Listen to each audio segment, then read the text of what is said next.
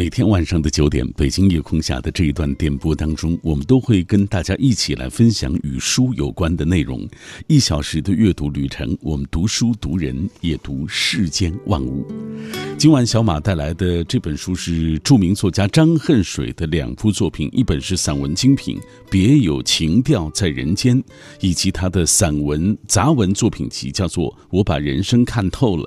张恨水，大家熟悉他，是因为他以小说来展现。故事架构的能力，其实张恨水先生他以散文也展现了雅致的文笔和生活的情调，而他自己又因为做过报社的记者和主编，走遍中国的大江南北，见多识广，所以他对人生的感悟既丰富宽广，又透彻犀利，所以他的杂文作品也是非常的出色。稍后我们就为大家来阅读这两本书：《别有情调在人间》和《我把人生看透了》。当然，听节目的过程中，我们更欢迎电波那一端的你来加入到我们的讨论中来啊！大家是不是呃知道或者读过张恨水先生的作品，有怎样的阅读感受？其实我看了一下啊，在微信和微博的平台当中，绝大多数的朋友知道他，都是因为看过影视剧《啼笑姻缘》或者是《金粉世家》啊，因为有一些明星参演，所以呃这些电视剧被广泛的关注啊。呃，曾经。啊，很多的这个文文学史当中，就是严重低估过张恨水先生。这两年，我看到很多文学的大家啊，文史方面大家，比如说，呃，我曾经采访过像一位啊学者啊，应该说他是也是媒体人啊，谢喜章老师，他写过张恨水传，他就说张恨水是被文学史严重低估的，呃。大作家不能够只限于用鸳鸯蝴蝶派啊来，好像看他的成就。大家怎么看这样的观点啊？你是不是认同？或者说你有哪些不同的意见，都可以跟我们一起来分享。在微信、微博的平台当中，已经为各位开通了。当然，我们今天晚上依然会在所有转发并留言的朋友当中，会选出幸运听众，要为他送上。呃，其中的一本书啊，别有情调在人间，或者是我把人生看透了，看一看张恨水先生除了小说的作品之外，他的散文、他的杂文到底呈现了怎样的一种态度？听节目的过程中，当然欢迎各位来呃跟我们保持紧密联络啊，这个两种方式，微信。在微信平台当中搜索“小马读书”这几个字的拼音，微博参与的方式是新浪微博中搜索“品味书香”或者“小马 DJ”，就可以在我的直播帖之下给我留言。如果各位错过收听这期节目也没关系，可以下载中国广播 app，在这个 app 上找到我们“品味书香”的往期回放。稍后回来，我们就开始和各位一起来分享这两本书。我爱白纸千字的城堡。它装得下整个宇宙的情愁悲苦，仗剑奔走的少年，沉默如水的思想者，不着边际的幻想，永远热泪盈眶的感动。繁华落尽之后，倦意袭来之前，FM 一零六点六，品味书香，给你夜色里。最美的诗句，永远触手可及的远方。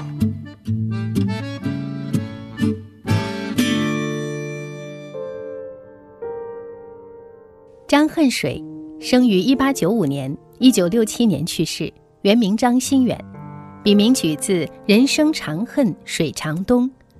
他是小说家、散文家、杂文家、出版家，也是像汪曾祺、梁实秋、蔡澜一样的。生活家，他的代表作有《金粉世家》《啼笑姻缘》《春明外史》等，老舍称其为真正的文人。他以小说闻名，但散文杂文功力也颇为深厚。其散文有情致、有情调、有情绪，文言小品文、山庄小品尤见功力，文如清水，隽秀雅致；其杂文犀利幽默。洞见不凡。品味书香，今天晚上我们带来的是张恨水先生的两部作品：散文精品《别有情调在人间》和杂文作品集《我把人生看透了》。为了帮助大家更好的来了解这两本书啊，我特别请到了这本书的编辑。这两本书的编辑来自于九智天达的。王立刚啊，跟大家一起来分享他眼中的张恨水先生以及他编辑过程当中的心得体会。请出立刚。张恨水是民国时期最红的畅销书作家，但是人红是非多。他不仅被当时以及现在的很多人认为只是一个鸳鸯蝴蝶派的小说家，认为他的作品不入流，不是纯文学，所以文坛地位一直不高。甚至因为写爱情小说被传了很久很久的绯闻，比如“恨水不成冰”，说他的笔名是为了冰心取的，冰心的笔名也跟他有关系。但实际上他们之间毫无交集。这事儿说来话长，就不展开说了。就希望读者们不要再继续传这个绯闻了。所以说，张恨水一直以来都是被深度误解的。张恨水被误解的第二个方面，就是说，除了写小说，其实他的散文、杂文、诗词也都非常优秀。但基本上不广为人知。他的作品流传度最广的还是被改编成影视剧的那些，比如最著名的由陈坤、董洁、刘亦菲主演的《金粉世家》，还有不那么火爆但也有一定知名度的袁立、胡兵、傅彪主演的《啼笑姻缘》，以及冯绍峰、陶虹何冰主演的《夜深沉》，还有没有改编成影视剧但也比较热门的《春明万史》等。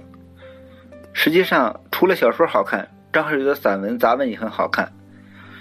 张恨水最广为人知的职业是作家，其实他的本职工作是报社编辑，也就是现在的媒体人。后来他成了总编和社长。所以从他的职业生涯来说，他不可避免的要写很多散杂文。据不完全统计，他一共写了五千多篇散杂文，大约六百万字，其中四百万字是新闻性散杂文。二百万字是文艺性散文。张恨水的散文风格分开来讲，一类就是犀利透彻，一类就是闲适冲淡。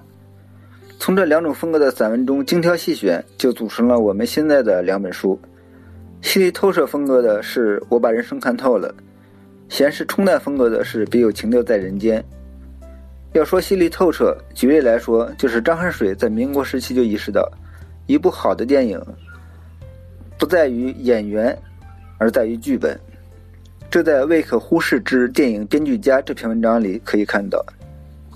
其他的，比如要重视文化输出，要保持文化自信，要在物质文明丰富之后注重精神文明建设等等，这里就不多展开了。然后是闲适冲淡，这个风格经常被用于评价汪曾祺和周作人的散文，而汪曾祺和周作人都是散文大家，由此可以类比。张恨水的散文，即便不说数一数二，但也可跻身第一流之列。汪曾祺、周作人都写了很多关于吃的散文，张恨水也是。比如《烽烟长烤肉》写的是北京吃松柴烤肉，《碗底有沧桑》写的是南京夫子庙吃茶，文字中流露出来的味道，简直让人垂涎欲滴，神往不已。最后，我们做一个总结：张恨水不仅是一个广为人知的小说家。其实他还是一个犀利透彻的媒体人，也能写如匕首、如头枪一样的杂文。他还是一个生活家，也能写像汪曾祺、周作人、梁实秋一样反映生活美好的散文。嗯，刚才我们听到的是这两本书的编辑来自于九池天达的王立刚，跟大家一起分享的他眼中的张恨水先生的散文和杂文作品啊。那我们在上半时段要为大家来阅读的是《别有情调在人间》这本书。在这本书当中，我觉得呃非常好的是，作者把张恨水先生写的有情调、有情致、有情趣的话都。放在这个待续当中来呈现啊，我们来读一读这些文字，大家就能感受到张恨水先生内心的那种情致和情调。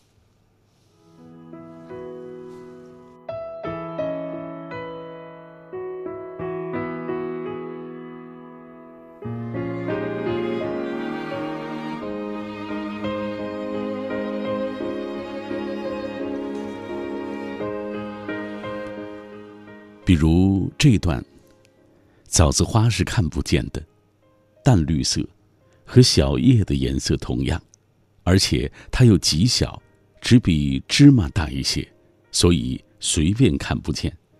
可是它那种兰蕙之香，在风停日舞的时候，在月明如昼的时候，把满院子都浸润在幽静淡雅的境界当中。再比如，当这春夏相交的夜里，半轮明月挂在胡同角上，照见街边杨槐树上的花，像整团的雪垂在晴空。街上并没有多少人在走路，偶然有一辆车，车把上挂着一盏白纸灯笼，嘚嘚的在路边滚着。夜里没有风，那槐花的香气却弥漫了暗空。我慢慢的顺着那长巷，慢慢的踱着，等到深夜，还不愿回家。再比如这段：北平是壮丽，成都是仙丽；北平是庄重，成都是静默；北平是潇洒，成都是飘逸。还有，秋天的黄叶，我是最喜欢的，它在不寒不热的天气里。会给予你一种轻松的情调。以我所到过的都市而论，北平的黄叶最好。其一，因为北平的树多，会在长街涌巷铺张了一排排的淡黄伞盖；其二是几夜西风，一番寒露，三五天的功夫，树叶子就变黄了。它来的那样快，而又那样齐，并且不折不扣。恰是重阳节边。对我们这一代几分酸味儿的斯文朋友，自会在脑子里涂抹出一些诗意来。我们简单的为大家阅读其中的一点点段落，你就能发现，在张恨水先生的笔下，那些原本平时的普通的一些场景，都会散发出一种别样的情致和情调来。这是品味书香上半时段，我们首先为大家阅读。别有情调，在人间。张恨水以小说展现故事构架能力，更以散文展现雅致的文笔和生活的情调。他笔下的生活有情调，有情致，有情趣。汪曾祺说：“生活是很好玩的。”蔡澜说：“我决定活得有趣。”周国平说：“就算人生是个梦。”我们也要有滋有味儿的做这个梦，不要失掉了梦的情致和乐趣。而张恨水，他的生活里独爱情调二字。他说：“秋天的黄叶，我是最喜欢的。它在不寒不热的天气里，会给予你一种轻松的情调。”他说：“古庙也好，破屋也好，冷巷也好。”有那么两三株高大的杨柳，情调就不平凡。他说：“花是不会有什么味儿的，吃的人就是要取它这点情调。”他在北京、南京、重庆生活多年，对这几处的城市风情、市井风貌、人间风味，都有较为细致的观察和感受。看杨柳。赏冰雪，吃烤肉，养菊花，居山谷，听虫鸣，生活的美好尽在其中。生活的美好尽在张恨水先生的笔下。这篇《北平情调》，我觉得是一篇非常有意思的文字。它其实是借啊写和成都的这种比较来写北平。我们来读一读这篇。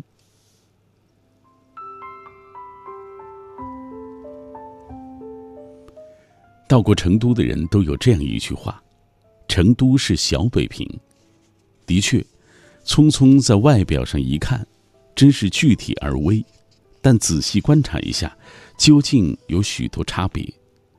凭我走马看洛阳之花的看法说，有一个统括的分析，那就是北平是壮丽，成都是仙丽；北平是庄重，成都是静穆；北平是潇洒。成都是飘逸，自然这类形容词有些空洞。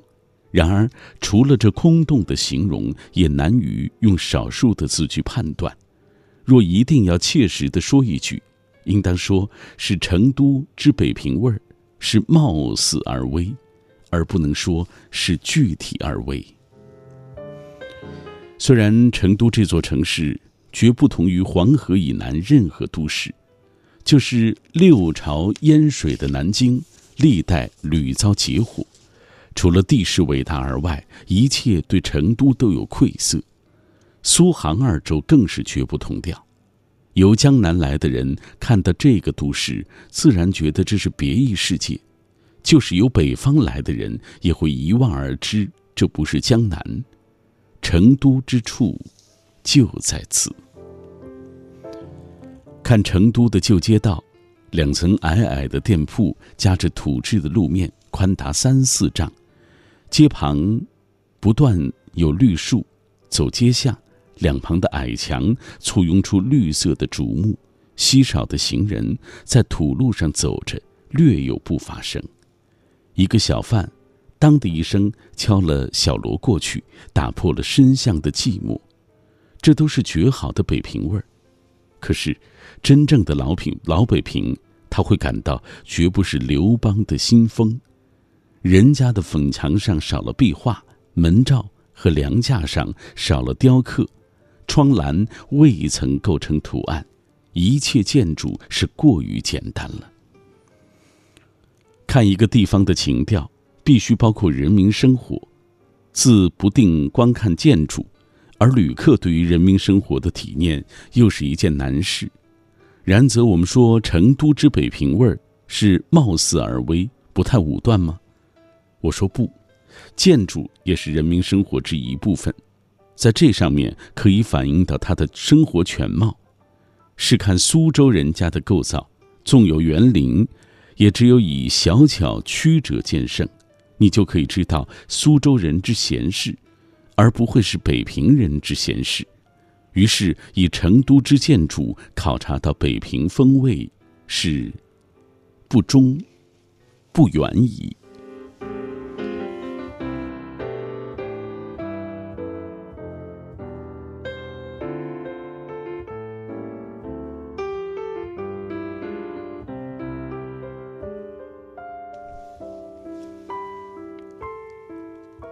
再来看这篇五月的北平，我们节选一部分跟大家一起来分享。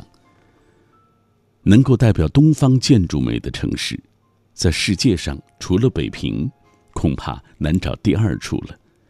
描写北平的文字，由国文到外国文，由元代到今日，那是太多了。要把这些文字抄写下来，随便也可以出百万言的专书。现在要说北平。那真是一部二十四史，无从说起。若写北平的人物，就以目前而论，由文艺到科学，由最崇高的学者到雕虫小技的绝世能手，这个成卷子里也俯拾皆是。要一一介绍也是不可能的。北平这个城，特别能吸收有学问、有技巧的人才。宁可在北平为静止得到生活无告的程度，他们也不肯离开。不要名也不要钱，就是这样穷困着下去，这实在是件怪事。你，又叫我写哪一位人才过瘾呢？静的不好写，动的不好写。现在是五月，还是写点儿五月眼前的景物吧。北平的五月。那是一年里的黄金时代，任何树木都发生了嫩绿的叶子，处处是绿荫满地。卖芍药花的担子天天摆在十字街头，杨槐树开着齐白如雪的花，在绿叶上一球球的顶着。街，人家院落里随处可见。柳絮飘着雪花，在冷静的胡同里飞。枣树也快开花了，在人家的白粉墙上送出兰花的香味儿。北平春季多风，但到五月风季就过去了，市民开始穿起家衣，在不暖的阳光里走。北平的公园既多又大，只要你有功夫，花不成其数目的票价，亦可以在景天崩地、景天铺地。雕栏玉砌的地方，消磨一半天的功夫。杨槐在北平，似乎不出五十年，这类树树木虽也高到五六丈，都是树干，还是不十分粗。刺槐却是北平的土产，树都可以合抱，而树身高到十丈，那也是很平常的。杨槐是树叶子一绿就开花，正在五月，花是成球的开着，串子不长，远望有些像南方的白绣球。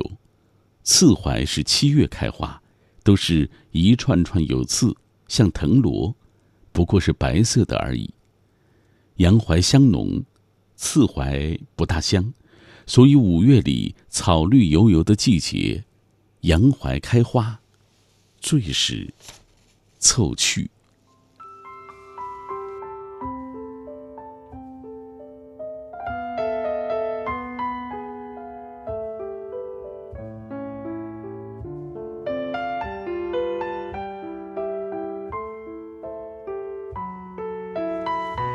这是晚间九点的品味书香。今晚我们带来来自张恨水先生的两部作品。呃，上半时段我们先来分享的是散文集《别有情调在人间》。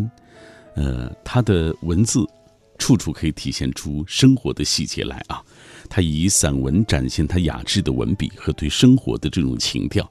而张恨水先生也是，呃，像鲁迅的母亲。还有像张爱玲啊，应该说最喜欢的这一类作家啊，而且张爱玲也在她呃曾经也说过这样的话，说张恨水的理想可以代表一般人的理想啊，他对于张恨水先生的推崇其实是非常高的。各位在听节目的过程中，也可以通过微信、微博的方式来跟我们一起分享你看过的张恨水先生的作品。当然，我看到最多的还是大家通过影视剧的渠道看过《金粉世家》《啼笑姻缘》等等啊。呃，这位木心哥说看过张恨水先生的《八十一梦》小说，诙谐幽默，笔调非常的轻松风趣，嬉笑怒骂中抨击时弊啊，非常值得一看的一部作品。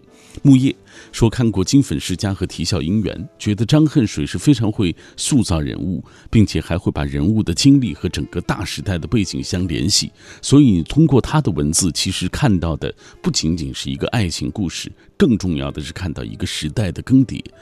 呃，佳琪艾亚华说看过他的《金粉世家》，我把人生看透了，别有情趣在人间。啊，等等啊，他写到夜深沉啊，纸醉金迷啊，春明外事等等。个人认为张恨水的文笔的功底十分好，由细微处描写的人生大气质朴，并没有任何的无病呻吟。人们的印象中他是一个鸳鸯蝴蝶派的小说家，但实际上他写诗词、写文言小品、写时事评论、写日常散文，他的古文古诗词的水平。呃，不算当时最顶尖的，至少也是中等偏上，能做到一专多长，并影响了诸如张爱玲这样的著名作家。呃，这个得到这样的认可，他至少不算同时代的前十，但排那个前二十之内，应该是毫无问题的。哎，这个评价其实蛮中肯的啊。他也没有特别提到，好像他就是那种高不可攀的一个角色。但是实际上，我们现在后来的文学史其实对张恨水先生的作品相对来说评价还是有点低了，是不是？哎，好，马上要进入广告时段了。广告之后回来，我们会继续来分享九智天达出版公司出版的《别有情调》。在人间，以及我把人生看透了这两部作品。这里各位听到的是品味书香，来自于每天晚上九点到十点，喧嚣落定之后，却意袭来之前的 FM 幺零六点六。小马每晚和你分享读书的乐趣，稍后见。读书是一种生活方式，阅读让我们重新认识这个世界。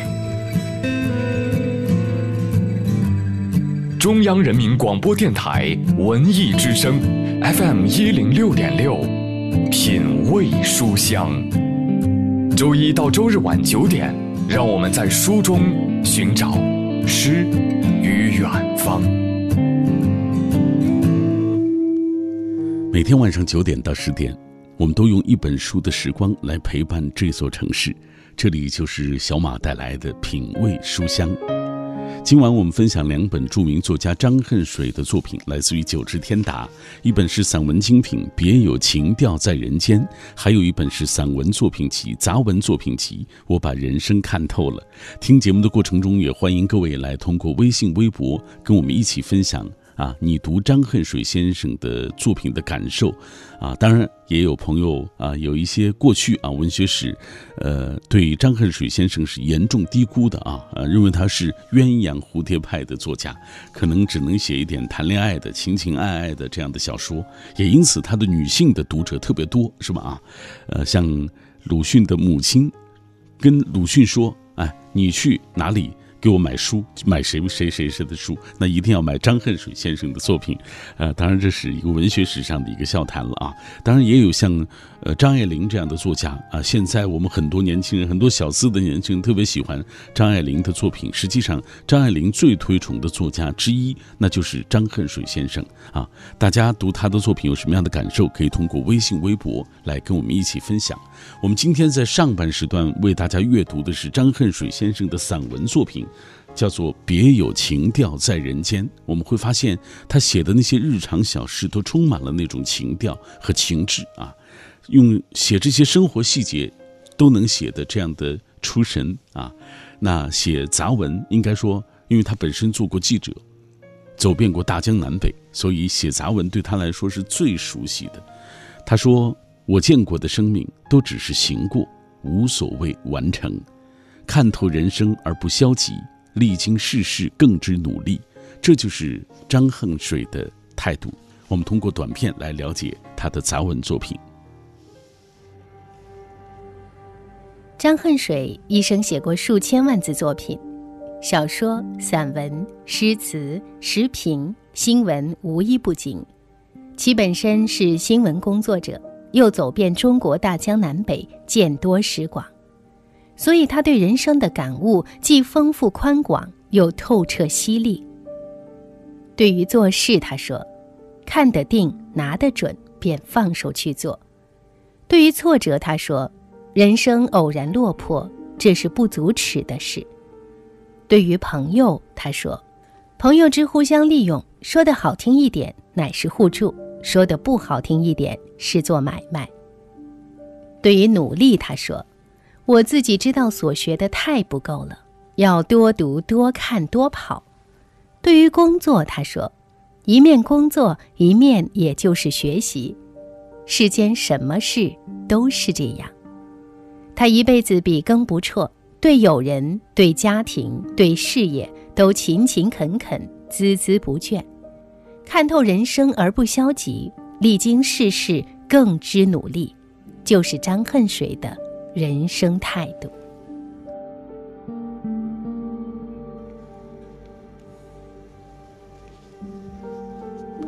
分享张恨水先生的杂文作品，这篇叫做《未可忽视之电影编剧家》。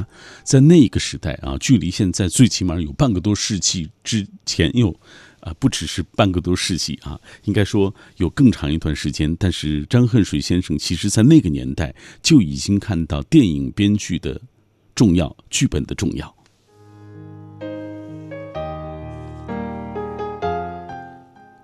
影片的优劣，一半故由于演员的艺术而评定；然而从根本上说，不能不认为剧本是最有关系的。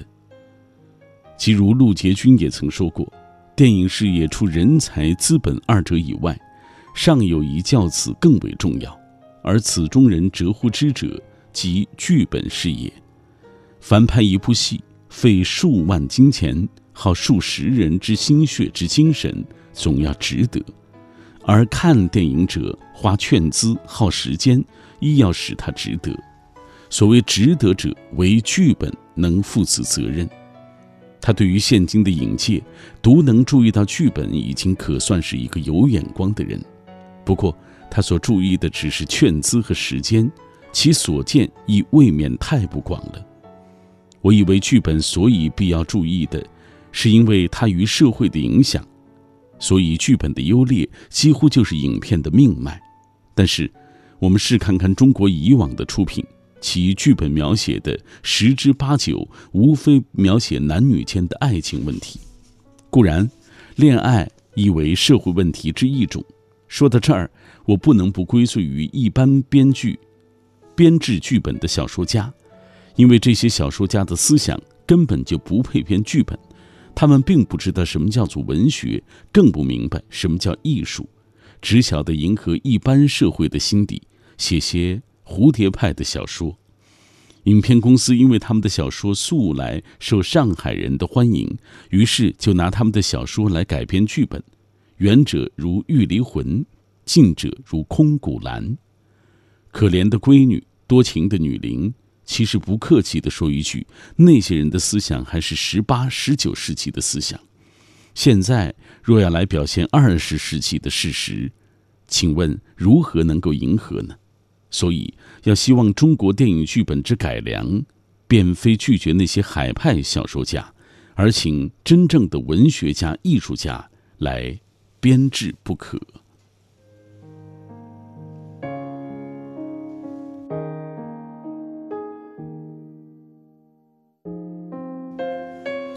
接下来我们要为大家阅读的这篇是《失恋只有一死》吗？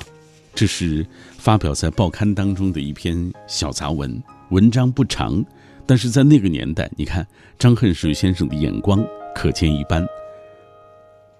十九日。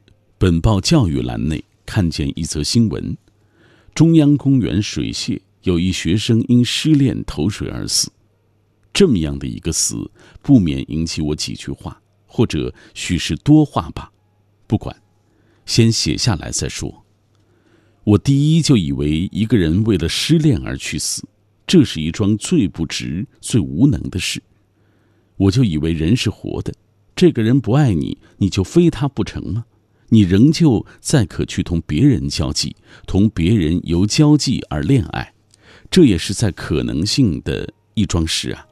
难道就只有这么一个人能够引起你的爱吗？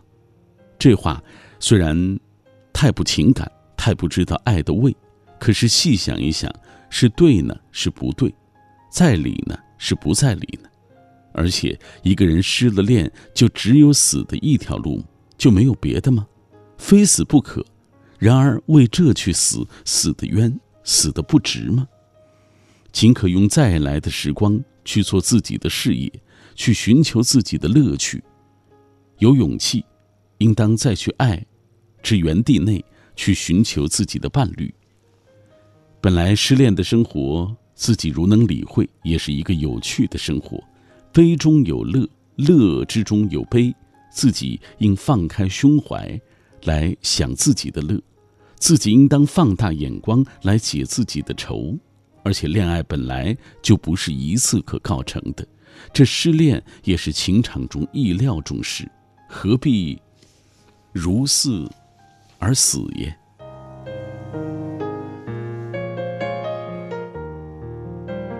这是张恨水先生在啊上世纪的。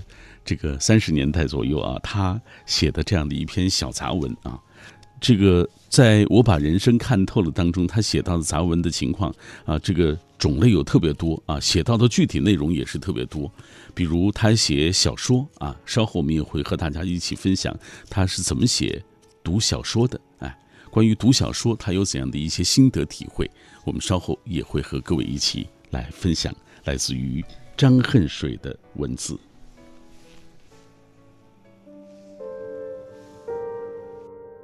张恨水生于一八九五年，一九六七年去世，原名张心远，笔名取自“人生长恨水长东”。他是小说家、散文家、杂文家、出版家，也是像汪曾祺、梁实秋、蔡澜一样的生活家。他的代表作有《金粉世家》《啼笑姻缘》《春明外史》等，老舍称其为真正的文人。他以小说闻名。但散文、杂文功力也颇为深厚，其散文有情志、有情调、有情绪；文言小品文、山庄小品尤见功力，文如清水，隽秀雅致；其杂文犀利幽默，洞见不凡。接下来我们要为大家节选的是关于读小说这篇文章中的一部分内容啊，因为时间的关系。他是这样写的：“他说，如今是新年，有的放两天假，掩上门来，伏在案头读小说；有的在旅行中，在车上，在船上，以及在旅馆中，找着一个安适的地方读小说；有的本来喜欢读小说，在这假期中越发的去读小说，这样引起人的爱读，究竟这里面有益处或者有毒处呢？”我斗胆答复一句：这要看你找什么小说读。好的小说可以帮助你增长知识、开拓思路，这都是有益的。可是你若不去选择，只要是小说拿起就读，这里很可能有些黄色故事，读了我们不但没有好处，很多地方会淫会道，那是有害的。尤其一般青年不可读这一类小说。宋朝有一种卖说话的人，为了教授徒弟，或者自己怕忘了，就编一个本子给自己查看。这个本子就叫做话本。话本的出现，就是中国小说的一个重要的发展。卖说话的人在哪个地方卖呢？都是在空地里。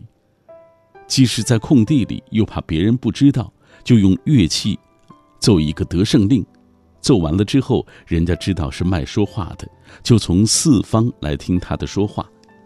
卖说话的就在这说话之前讲上一小段故事，以作引子，这就叫得胜头回。得胜是把令字缩掉了，头回就是头一回的意思。在这引子里头，说话的总要批上几句，对这故事里的事或褒或贬，做一个公平人。话本如此。拟话本不但如此，还在批评里头多加上一点可见当时做小说的是要劝人往有益的地方走了。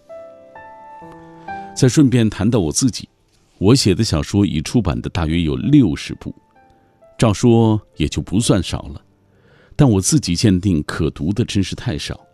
不过我做小说虽然信笔所知，这内里多少有一点风俗及各种习惯吧。因此，就风俗习惯上说，可以翻翻罢了。大概我写小说可以分三个时代：第一是我出版《春明外史》《金粉世家》等小说的时代；第二是国难严重，我做《疯狂》《魍魉世界》这个时代；第三就是现在，我自己知道所学的太不够，要多读、多看、多跑。虽然我的年纪也不算小了，但现在人寿长了。活个八十九十，那真算不得一回事。所以我愿多接触一点，多见识一点，这于做小说上有很大帮助。各位不爱看小说那就罢了，若是爱看小说，又不经意的碰上了我所做的一部，那就奉劝各位先把年代翻上一翻，看是何年做的。当然，我自己就有则改之，无则加勉了。比我做小说还早一点，上海出了黄色小说，报章杂志大登而特登。至于内容说些什么，我不愿说它。反正两条路，一是会淫，二是会道。上海一兴，全国就跟着来。由于看了这一项小说，有十几岁的小子学会偷盗，还有到峨眉山去寻尸的。至于会淫，我不说，诸位也明白，这风气。闹了二三十年光景，现在国内已经没有了。可是据朋友说，国外还有。朋友这本小说，千万看不得。要看得了的话，小则丧失志气，大则无所不为。只要没人看，这些黄色刊物自然慢慢就淘汰了。小说的力量是不小的。清朝进官多少得力于《三国演义》。当时带兵的人多有一部《三国演义》，当做兵法。他们所崇拜的就是书里的关羽，羽字还不能提，称关羽为关公。这样皇帝既供奉，老百姓也跟着供奉。所以在清朝统治之下，无论什么地方都有关羽庙。这庙啊，大则高殿重楼，小则一个人也不能站立。这为着什么呢？不就为的是受了《三国演义》的影响吗？所以小说，你可别小看它。你要小看小说，就要善于选择。要多看小说。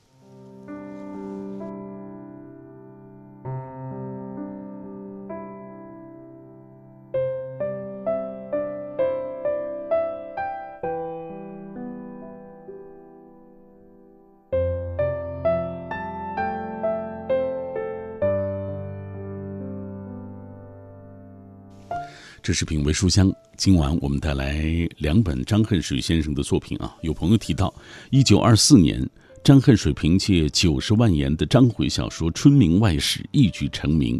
此后，长篇小说《金粉世家》《啼笑姻缘》问世，让张恨水的声望达到顶峰。张恨水作品是上承章回小说，下启通俗小说，应该说是雅俗共赏。对旧章回小说进行了革新，也促进了新文学与通俗文学的这种交融。还有朋友提到，他说特别喜欢读张恨水先生的《金粉世家》，啊，呃，《金粉世家》是一部长篇小说啊，写的是民国初年京城上层权贵家族的生活，它展现的是国务总理啊。在这个家里，这个权贵之家的骄奢淫逸啊，糜烂堕落的寄生寄生虫式的生活。除此之外，还展现了腐朽之极的灵魂。其实，你看张恨水通过这样的小说，他剖析的是当时中国传统社会的宗法家族模式，展现的，呃，是这个家族当中的那些旧时代的生活啊，包括当时整个社会的大背景的生活状态。所以，不仅仅是。写爱情，其实他还透过这样的文字，写到了那么多的啊非常生动的市井百态的生活。哎，这是我觉得比较中肯的一个评价啊，就是我们不能只简单的看到他作品当中展现爱情故事的那一面，更重要的是他写无论是戏子的生活，还是写这个。呃，上至上层社会的这个生活，也写下层社会的生活，他展现的是生活的全貌，整个社会的全貌。所以他的书其实呈现的也是一个当时社会的一个我们了解的一个重要的窗口。通过小说这种形式展现社会的这种风貌。品味书香，正在继续和大家阅读张恨水先生的两部作品。张恨水一生写过数千万字作品，小说、散文、诗词、时评、新闻无一不精。其本身是新闻工作者，又走遍中国大江南北，见多识广，所以他对人生的感悟既丰富宽广，又透彻犀利。对于做事，他说：“看得定，拿得准，便放手去做。”对于挫折，他说。人生偶然落魄，这是不足耻的事。对于朋友，他说：“朋友之互相利用，说的好听一点，乃是互助；说的不好听一点，是做买卖。”对于努力，他说：“我自己知道所学的太不够了，要多读、多看、多跑。”对于工作，他说：“一面工作，一面也就是学习。世间什么事都是这样。”他一辈子笔耕不辍，对友人、对家庭、对事业都勤勤恳恳、孜孜不倦，看透人生而不消极，历经世事更知努力，就是张恨水的人生态度。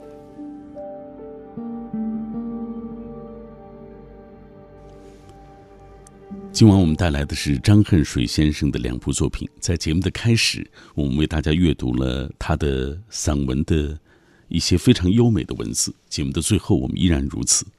这段是这样写的：冬日多情，太阳晒在田野上，黄黄的。稻田里，冬季种麦，麦苗长得像嫩韭菜，远望已是一片青，近看却是一行行的绿线。这不能说是草色遥看近却无，但也很有些意思。下面这段，为了北平人的老三点儿，吃一点儿，喝一点儿，乐一点儿，就无往不造成趣味，趣味里面就带有一种艺术性。北平之使人留恋，就在这里。还有这一段，焚一炉香，煮一壶茗。横一张榻，沉一张琴，小院深闭，楼窗静闭，我朝明月度此中秋。夜半凭栏，歌大苏《水调歌头》一曲。苍茫四顾，谁是解人？